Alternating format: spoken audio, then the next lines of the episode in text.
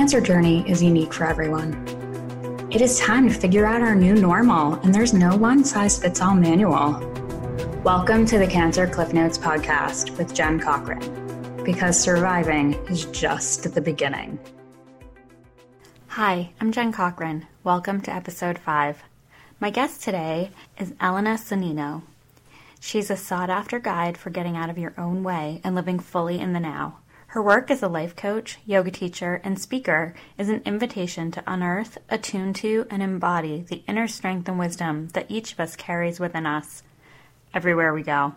She inspires individuals and groups to remove self imposed obstacles, find steadiness in the now, and say yes to your wild, audacious dreams. Welcome, Elena. I'm so excited to have you with me today. Welcome. I'm so excited to be here. Thank you for having me. I would love for you to share with us a little bit about your cancer journey. Yeah. When that started and, and what that looked like for you. Sure. So, my cancer journey, probably like many, came totally unbeknownst to me. I was a healthy, newly engaged, I had literally gotten engaged six days prior to my diagnosis, 23 year old uh, living in DC. I had been away in Italy for a year and I'd come back for a man who, you know, you are in the right place at the right time, right? Because his dad was a radiologist, their family best friend was a cardiologist. And I was sitting at their Passover Seder table when the lymph node on the base of my neck had become the size of a ping pong ball. And, you know, I was a preschool um, classroom assistant. So I had had colds all winter long, you know, all the things that preschool teachers feel, right? Not feeling well, colds, coughs, all those things. But no, we never thought anything of it. At this dinner, they kind of looked at me and thought, huh, I think we're going to get you to see somebody. so I went in to see an internist. I think it was the next day. I was, in fact, it was the nurse who I hadn't even seen the doctor yet actually said the word cancer to me. And. I remember my then fiance looking at me going, What did she just say? No, no, no, no. Right? Like we kind of obliterated because it, it wasn't even fat, like couldn't even fathom that this was a word that would be used in the same sentence as me. Well, it turns out that after about a week and a half of staging, I was diagnosed. So this was 1997 uh, with Hodgkin's lymphoma stage 2B, which meant that I was symptomatic, but it was above my diaphragm. And it turns out that I had been having symptoms for months, probably even when I was still in Italy. Night sweats that I had always, you know, put off to, well, I'm a, I'm a hot sleeper. You know, the, the cough that wouldn't go away, all the different things. And in fact, my oncologist said to me at the time, well, this is really a bread and butter cancer. We got this. You're healthy, you're active, at the time, the things that were most important to me were becoming a teacher and having children. Right? Those are like, those were my life. Those were really, I don't say they were my life goals, but they were my life goals. And I was on my way. I was enrolled in becoming enrolled in a master's program, you know, in the following year. I just gotten engaged. Life was on track. How old were you then? I was 23, or I was turning 23 that year. So I was young, or maybe turning 24. Yeah. I guess I was turning 24. I always get the years messed up. So I was very young and I had been relatively healthy my entire life. It was really interesting because we we had to make some decisions about the chemotherapy because at that point I was young and healthy and I really wanted to maintain the possibility of fertility into the future, right? So the oncologist I remember we chose my oncologist the things that stick out to me about this journey are really interesting, right? Not so much like the medicines, but it was it was those personal interactions. We chose our oncologist because my father was a neurosurgeon at the time, right? I have this new extended family, which is also in the medical field. And so I kind of went around with an entourage. And when we went for a consult at Hopkins, they kept me a really long time to the point that at 11:55 I was like I need saltine crackers to eat because I can't eat anything after noon and I because I had a CT scan that evening. Whereas when we walked into Dr. Feigert's office at Arlington Hospital, he took a look at the lobby, the waiting room, and everyone that was with me and said, I think we're going to need more chairs. And I knew instantly that he was going to be my doctor. And we made a choice about chemotherapy that had low fertility impact, but it had a high probability of lung damage because of the bleomycin that was involved in the chemotherapy cocktail. And he said, Well, you know, if it happens, for instance, you'll just never run a marathon. And I went, well, that's fine because I'm not a runner. Easy, done, picked. Which right? is great because I'm looking at you right now and you're wearing a Marine Corps marathon jacket. So clearly you did that thing. I ran five. right. Awesome. Awesome. Yeah. yeah, I am also I am also a runner. Yeah, right. So it just it kind of cracked me up. And and the other thing that sticks out to me about that time when I was first diagnosed was my oncologist had med students that were shadowing from Georgetown and they do bone marrow biopsies, right? Because they want to figure it all out in the staging process. And I was in the room and the oncologist, I guess, had gotten out the needle. And at a certain point, I hear a door open and then thump. The med student at the sight of the needle started turning pale. They like motioned for him to get out and he barely got out the door. There was a blood stain on that rug for months because I couldn't clean out. And I was like, my claim to fame, I made a med student pass out. This is the stuff that kind of got me through that time.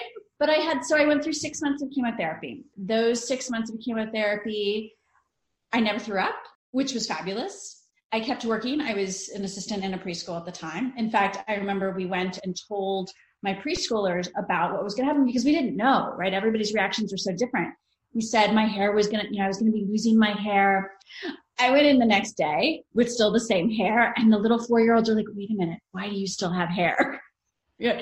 And it doesn't happen quite like that. But so I was never nauseous. I kept working. The worst things during those six months were I gained an incredible amount of weight because one, to combat or with some of the chemo drugs, I was being given a lot of steroids.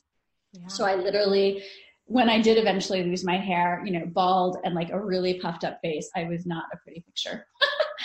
but those were the worst things for me. And eventually I did lose my hair. And I'll never forget, I was driving down, we'd gotten a wig to kind of prepare. I'd gotten my hair cut shorter and then gotten a wig to kind of match that style.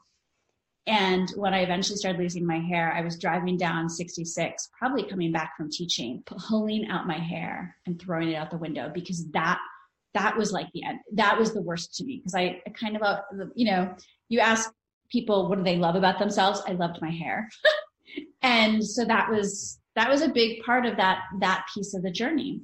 And That's so interesting too because I was always known for my hair, having long, thick, curly hair. Like as a kid, my mom went in for a Spanish parents' night. My name is Jennifer. There's 8 million Jennifers in our age group, right?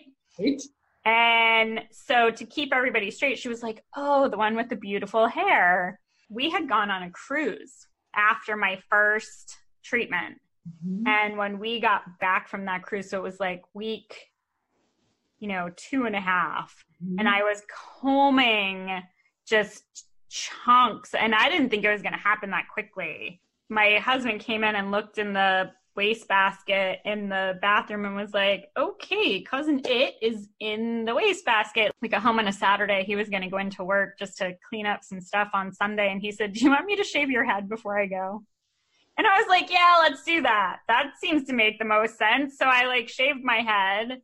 And then I just did that for a while. And I had tried on a wig and I was like, this is too hot. I'm just going to be too hot. I'm just going to go with hats. My mom ordered me all these hats because that was like one of the things that she could do mm-hmm. and to and support. So I had like 15 hats, I think.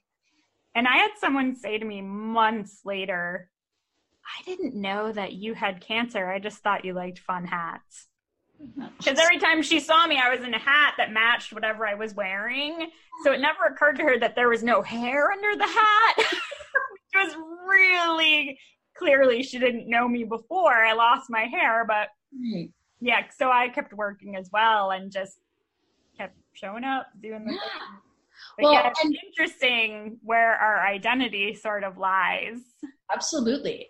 And it's I mean, the other thing was that every Wednesday night after chemo, we ordered Chinese food.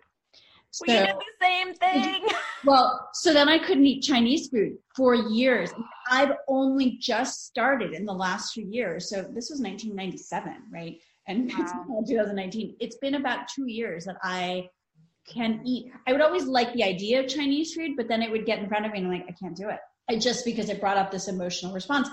Probably because I never actually dealt with any of the emotions that I was, because to me, that entire six months, and then even when I recurred five months later, was always about survival. It was just like I never even questioned. I mean, and part of it is because the oncologist said to me, "No, like you've got this, right? This is easy."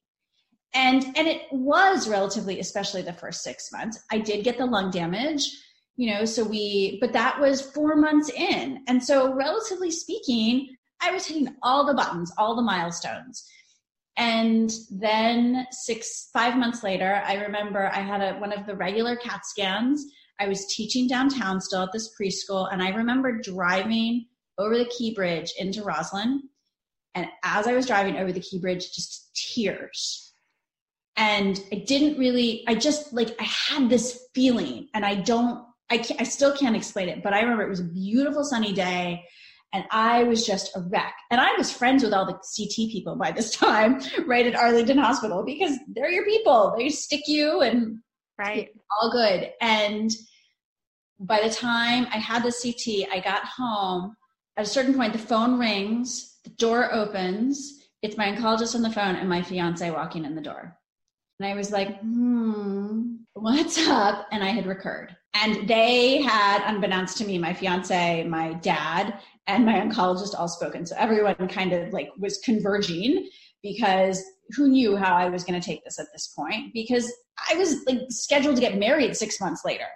Right. And we were, I mean, going to an engagement party in Michigan at my parents' house 10, not even 10 days later. So I recurred. And at the time they thought that I would only need radiation. And that was the initial plan. And several days later, we went to Michigan for this engagement party, and in the middle of the night, I couldn't breathe. And I remember getting like waking up my fiance going, like, you need to go get my dad. I, I can't breathe. We I ended up in the emergency room, which, you know, my dad's hospital, like all good, right? It was exactly the right place at the right time. I basically had a pericardial window. So I or a pericardial effusion. I had fluid in the sac around my heart. So not connected to the cancer, but at this point, there were all of these extra things happening. By the time I got back to the DC area, they were like, yeah, we're not just going to do radiation. I had an emergency surgery to for this pericardial window to remove the fluid. I ended up having a blood clot when I was in the hospital there. And so even because at that point we'd started thinking, well, I may not get to pick my chemo this time, right? Like my oncologist had said pretty clearly. We had started planning to go harvest some eggs, and that went out the window because no extraneous treatments because of the blood clot. And it just, everything started piling on at that point. And that is, I think, was probably the lowest point in the entire journey because everything was fine but I, would already like I'd had that in my life, right? But suddenly I had I had beat this thing. I was healthy again. My life was moving on, and suddenly it wasn't. And it literally felt like I was being pulled into quicksand. Now I can say all that now. I don't think I ever said that then, because even then I was like, nope. What do I do? Where do I go? Take me to the next thing. And we did all the consults. We went back to Hopkins for a consult. I still felt like they were lecturing me. We I actually did end up having my bone marrow transplant at uh, Georgetown. So I needed chemo, radiation, and then a bone marrow transplant. But my cells were healthy, so they were my own cells. And it was autologous, which also relatively made it easy. I didn't have to deal with a lot of the possible rejection things that others have to contend with. And also the matching. Correct. Which is a whole nother yeah. It's finding a, a match at the right time when you're stable and yeah so many yeah. components so that's really fortunate. It was really fortunate. So i june 12th 1998 was my bone marrow transplant. So this year i actually turn 21 that's like awesome. my yeah. And you know that engagement was broken off because we were 23 and 24 we were young right? It's that was it was a tough time but we've stayed friends. And but i and i really look back to that entire time and think well i was absolutely where i needed to be and everything happened relatively seamlessly in terms of me getting the care and meeting the doctors that i needed to because i was in that relationship it's and the worst things frankly about any of that journey yeah the weight gain and the hair were my veins my veins were the bane of my existence we very quickly learned that my veins were not good at the beginning of chemo, so we put in a port. But even the port, I had to do vein port aerobics, the chemo nurses called it, because they couldn't get, you know, clean draws. And then eventually another port, a double lumen was put in for the transplant because it needed to be, I guess, heavier and thicker. And after my transplant, I was in my bathroom in the hospital room brushing my teeth, and my port literally fell out of my chest. I wasn't st- like I I have no idea how it happened. So then they put in a PICC line, which several days later was infected. So I have very few fears in the world, but one of them is if I were to get sick again, how my veins would, how we'd contend with my veins. Because even to this day, when I go get a blood draw, I'm like, my hand, go to the hand. That's the best place to get any blood, go there. And they look at me like I'm crazy. Like, no, no, trust me, because too many things have happened. yeah, I can completely relate. I like to joke that I have my dad's veins in my left arm and my mom's veins in my right arm. And my mom has been very um, politely asked by the Red Cross to never come to donate blood. Because they can't get i mean these are like people that all they do is tap people's veins. And she's tried so many times and failed. And they're like thank you. No thank you. Oh, no. so my left arm was my good vein yeah and my right arm is i'm a tough stick i will say ports have probably come a long way. Yes. Since then, well, even I had mine in in 2016, and it was below the skin, like it's underneath. Yeah, not well. Exposed. The first part was below the skin. The double lumen was not because of the types of things they had to put in. But it's well, I now think back, and people, you know, that know my story a little bit will come talk to me or they'll send me somebody who's going through. And i always say hey look like this was 1997 and 1998 everything has changed. Transplants have been revolutionized. I mean there's so there's been so much research done and just improvements made and the standard of care is different. And so you know i'm really thankful for the treatment that i had and for the doctors who i adored. And i mean i still keep in touch with my oncologist he was in the hospital. He was at Fairfax Hospital when I eventually actually had my own natural daughter, which wasn't supposed awesome. to, to happen, right? And when I ran my first marathon, I was like, "Hey, guess what?" I'm really, really thankful to all of them, and and even to that time in my life, I can connect the dots between having my daughter and being diagnosed because I wasn't supposed to be able to have her. I, you know, the lung damage and the marathon, you know, no running. I ran my first marathon because the doctor said I couldn't. I mean, truly, that's that's what it is. And I met my ex, my now ex husband, training for that first marathon, and so it was a journey that I that wasn't expected certainly, and I didn't ask for, but I'm also really grateful for it in a lot of ways. Yeah, absolutely. So we're going to take a quick break. And then when we come back, I want to talk a little bit more about running your first marathon. I ran my first marathon because someone indicated that I probably couldn't. Wrong thing to say. absolutely. Absolutely. So we're going to take a quick break and then we will come back. Great. And talk about more about your journey. Thank you. Enjoying the Cancer Cliff Notes podcast?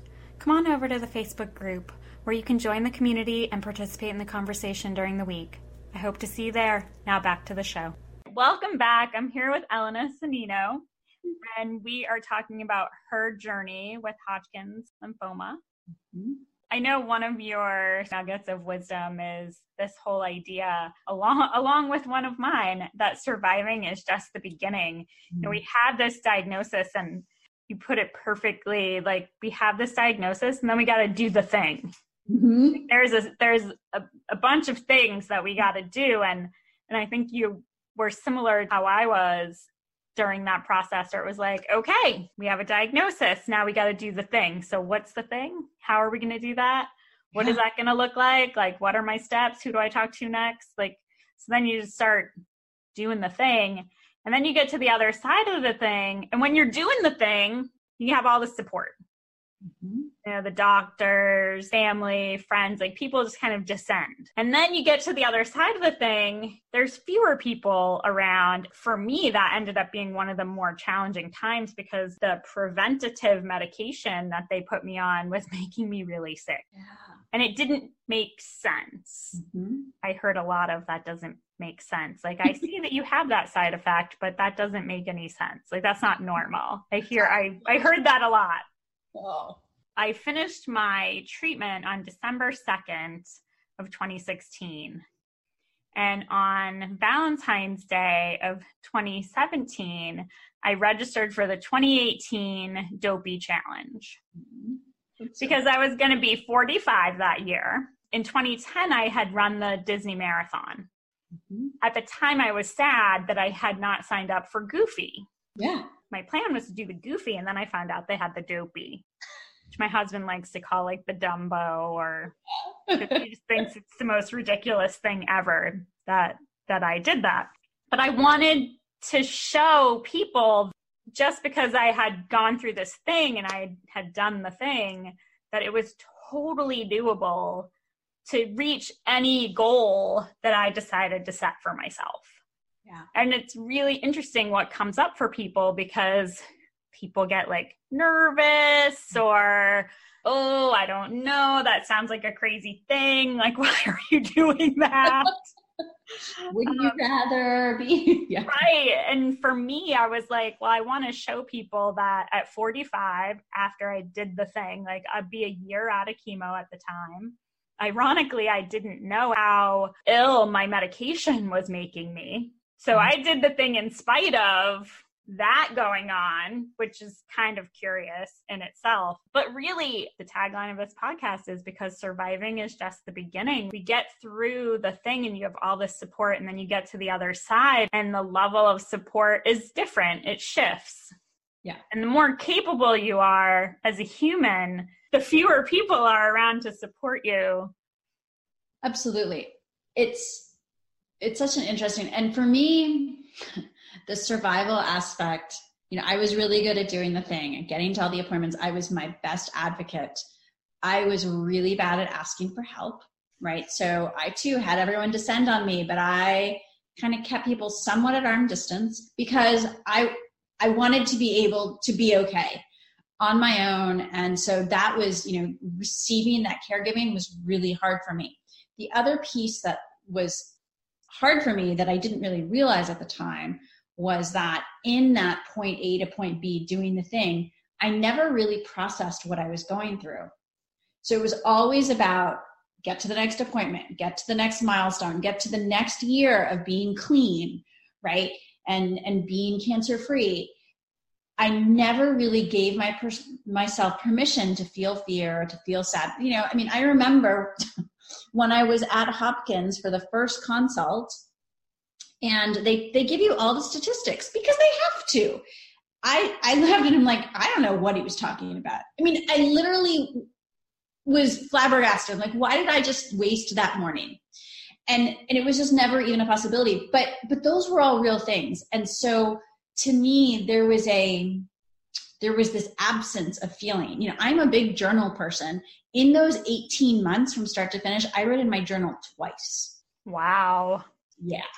That's interesting. It's, it's called obliv. It's it just I was I don't want to say I was in denial, but I was, and I think my mindset and my coping mechanism. Well, my my doing the thing were a coping mechanism, right? Absolutely. It's how I coped, and so I don't I don't begrudge that. Like I'm glad that I had that.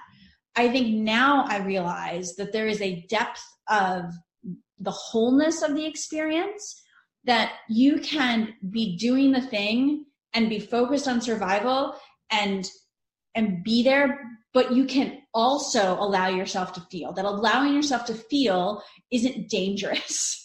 Right, right? Uh, when i was on the transplant unit i have very few memories of those two weeks that i was there.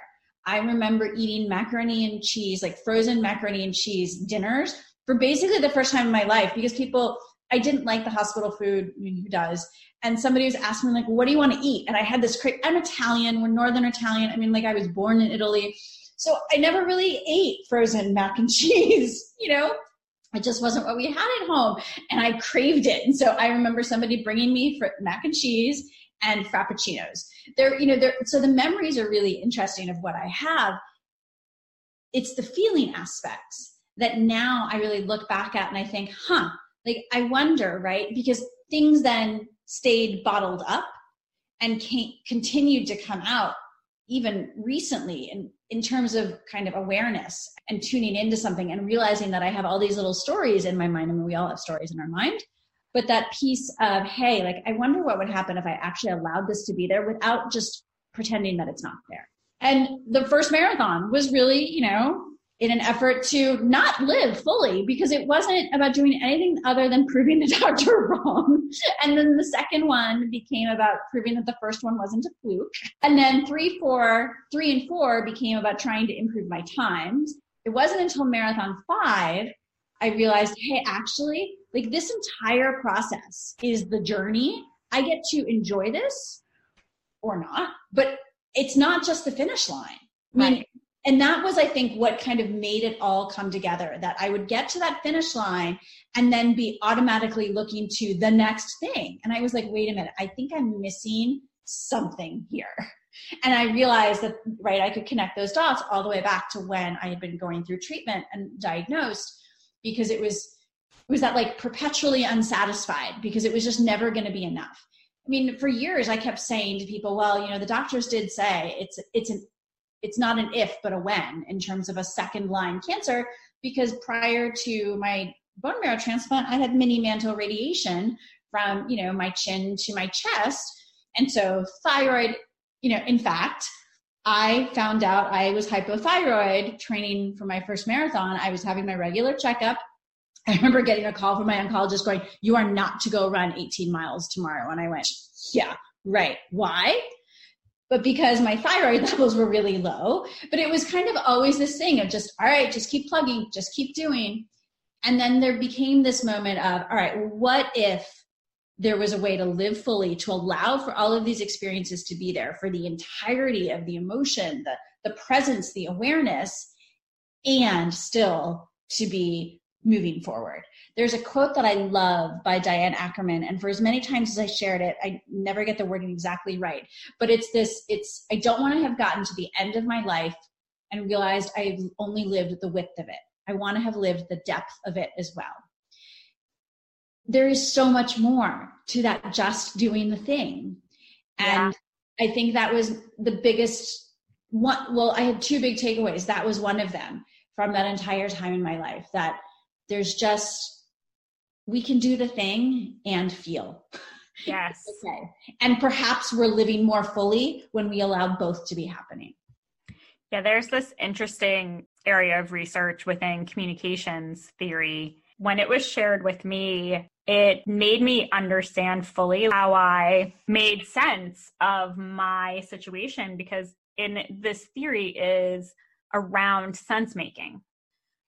I was able to make sense of my personal situation in a way that other people couldn't reconcile for themselves because and I've always said you you get this survivor mantle put mm-hmm. upon you for having to share that you're going through this thing because yeah. when you the response you get and I shared this with my mom again recently when she was having to share some some medical things with people in her life and she said it was so weird like i told them i was fine but then they were like texting me individually saying are you really fine and she's like i'm really fine. And i said i know but they're not fine. It's not about you. When you share the things that are challenging it's not about you it's about them. And someone shared a quote with me we do not see the world as it is, we see the world as we are. Mm-hmm. That is very present when you have to share a cancer diagnosis because what you get back is the fear, the anger, the sadness, the stress, whatever emotions people have associated either through their own life or the life of people in their lives that's what you get reflected back. It's really not at all about where we are in that process. Well, and I think we do it to ourselves sometimes, right? I mean, I, for a long time, carried around this like ghost on my shoulder, right? That I, I mean, I remember hiking. I was on in a retreat in British Columbia and you there were you know there were call them 12 people total and everyone kind of split up into different hiking groups by pace and i was in the second group and we were moving at a pretty good clip but i could always hear the panting like you know my breath and and I c- couldn't hear anybody else's nobody else was breathing that heavy and i would put myself at the back of the line and be like well i don't want anyone to have to wait for me and by day three, you kind of check in with the executive director and just kind of reflect on how things are going. And I had this conversation with him. I'm like, well, I don't know. Should I move down a group? And he was like, why? Because do you really think that you're the only one breathing heavy? And it was just, and, and he said, look, you've been carrying around this ghost of this lung damage. Like, how much longer do you want to keep carrying that weight? And, and it was this really interesting just like in my face in a really nurturing way. It doesn't sound like it the way I just told it. I'm like, well, no, wait. But it was this, and then the next day I was able to go out and enjoy where I was and not have to feel bad that I was breathing heavy or holding somebody else up. Nobody else cared, but it was my projection, right, of, of all of the stuff that I was carrying with me, which was really interesting to just kind of look at. And, and then it kind of reminded me like, hey, actually, my body healed itself because autologous stem cells, right? They were my own cells, which means that my body had what it needed. I just needed to let it be strong. I needed to believe that it could be. And so it was this really interesting just kind of reminder and I and I've had this reminder over and over again in my life. My, you know, this the second thing that I really believe in to be true that I learned from this entire journey is that we have everything we need and we crave already inside of us. I mean, here I was, right? What did I want most? I wanted to be a teacher. I wanted to have a child. And suddenly, I mean, I was menopausal at 27 because the second time around, you know, you don't get to pick. And when you're getting ready for transplant, they give you chemo to knock everything out. Right. So I was fully menopausal. Well, I had my own daughter. I mean, we had paid her $50,000 for a donor egg. and then in the process of getting, going through the regimens of that medicine to, you know, to get my body ready, I was five weeks pregnant. But I never put all that together until a few years ago when I went, huh, that's interesting. My body healed itself basically. It gave me the baby that I wanted. Like, I wonder if there's this inner strength and wisdom that I perhaps have been ignoring. that's a real thing. And so it's it's an interesting journey, I think, to move past the expectations, the lenses, the filters of everybody, the the assumptions that people make and they put on us or you know, and it goes both ways, and then how we put them on ourselves. Well, and the stress that that putting those things on ourselves actually create. It, it's a reminder of right the difference between force and ease. You know, I practice this, and my yoga mat has been such an incredible teacher of acceptance and and ease. And you know, when you stop pushing, right, that's where things emerge, and and that's so so true. But it it takes and when you're in it it's really hard to to hear that right? I'm not sure that i would have wanted to hear hey you know probably wouldn't have gone over well. But now looking back on it i absolutely know that a little less force and but it's it's doing the things because that's what you're supposed to do. You do the things. Sometimes doing the things doesn't allow for ease. Absolutely. Absolutely. It's interesting as well sort of our perspective at the time because um, I always tell people, you know, a bad day on the trail is not really bad. It's just information. Right. Like it's information to how the next day can be better. And we could focus on the that was really didn't go the way that I expected it to, or you can look at, well, how did that go and why did it go that way? And what can I learn? Oh, I still got to see the eagle. So that was cool. Yeah. Like even though I walked way more than I planned to today, like I still there was still like I got out and it mm-hmm. wasn't riding the couch. Yeah. and we lose sight so easily. We we definitely have a big challenge of well it's that like bias right it's the confirmation bias of, of, of kind of feeding the negative piece that negative spiral and and staying there and when we stay there like it's easy to come up with more examples of why it was bad and why it didn't go that way right. but it's really interesting that just little shift of all right well but what worked or you know i showed up and right. it wasn't i mean one of the other things that i am just and I, I still need the reminders occasionally but i believe it is that you know when we have expectations we set ourselves up for trouble. It's one thing to have something that you crave and a vision and to tap into that feeling of it. But when we create this this really narrow expectation it, we're going to be perpetually unsatisfied because very little can actually live up to that right? But when we allow for for that living fully for a little bit of curiosity a little bit of willingness a lot of allowing then the other pieces the oh yeah i got to see the eagle as you right can suddenly emerge and we can feel good about that. Yeah if we can pivot our judgment into curiosity. Yes. There's so there's so much opportunity there. It's it opens things up in ways that i mean i still am always blown away when i lead with curiosity. Yeah absolutely. It is the pixie dust. It is because when we lead with judgment we project whether it's onto ourselves or onto others we project the story that we're creating for them. And i i said to a client recently we were talking about this idea of asking for help. Mm-hmm which I think is so important and so hard to do. I, I will absolutely honor it is difficult to do. So important. As humans, we're not meant to walk through this life alone. Mm-hmm. I really believe we are not. As capable as we are, there's something in knowing that someone else has your back and can jump in and help you. That is huge. And it doesn't have to be a life partner, it could be a friend, it could be five friends. Mm-hmm. And I had this conversation with a client recently where could you maybe have asked for help instead of focusing on who could have helped it was all the reasons why all the people who were around were not available or why she thought that they wouldn't be the right person to help and i was like okay do you want someone to project that story on you right now? Yeah. and the eyes lit up. It was like oh oh. Oh yeah.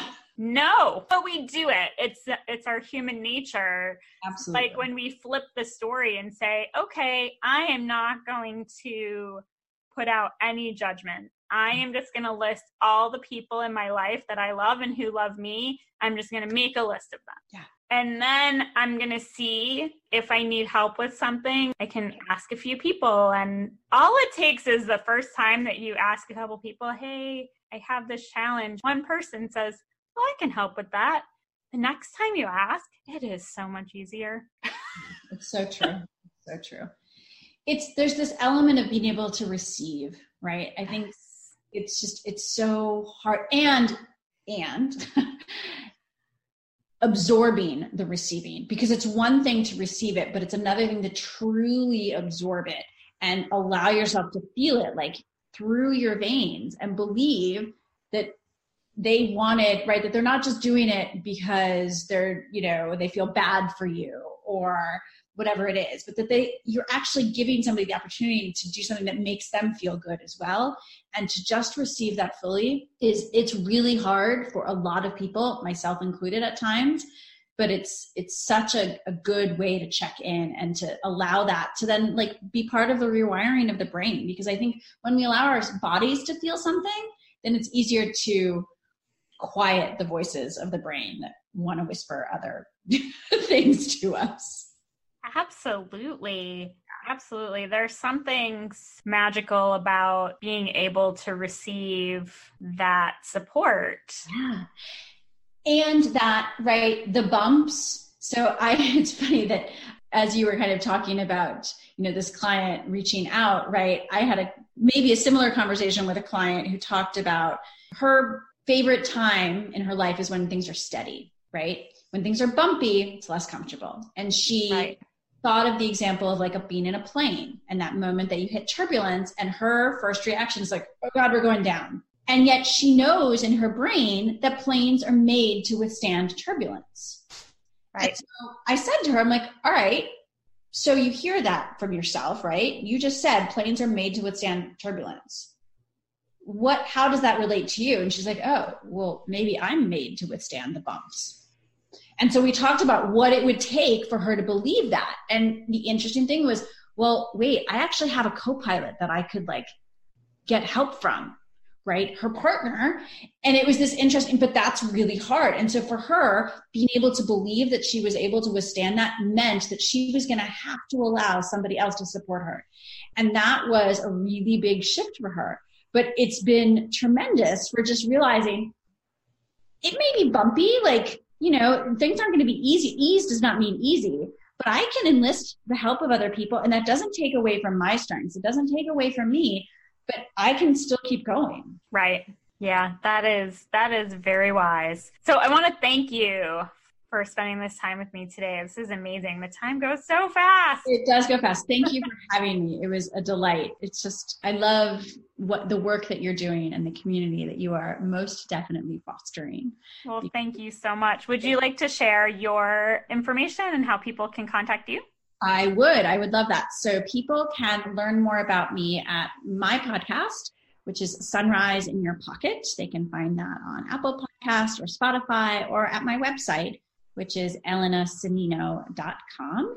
You can also join me over at the Live Your Sunrise Facebook group, which is a fun, it's like a listening party for the podcast where little daily doses of inspiration and nuggets of, of something on any given day. Fantastic. Well, thank you so much for being here today. I really appreciate you and your story. Oh, well, I appreciate all the work that you're doing. Thank you for allowing me to, to share with your community. Thank you to Elena for sharing her story this week. So many great nuggets of wisdom. My favorite is also this week's Personal Consciousness Minute. Now let's get curious. Last summer, I was struggling with running. I was talking with a friend about how I was finding it to be unusually challenging and not at all in a good way and she asked me a simple question Why did running still need to be my thing? Excellent question. I'm a movement professional and I've been a runner for years. But I tell my clients if they don't love what they're doing, they're not going to be consistent. And I realized during that conversation that I was not taking my own advice. So I decided to get curious. And that's my challenge for you this week. What have you been doing that no longer lights you up? Or where are you struggling where what you really want is ease? Now get curious about what tweaks or changes you can make to get back to what feels good. Don't forget to come on over to the Cancer Cliff Notes Facebook group to share any aha moments from this week's show or let us know what you're getting curious about. Have a great week and check back in next week when we'll be sharing more stories. Thanks for listening.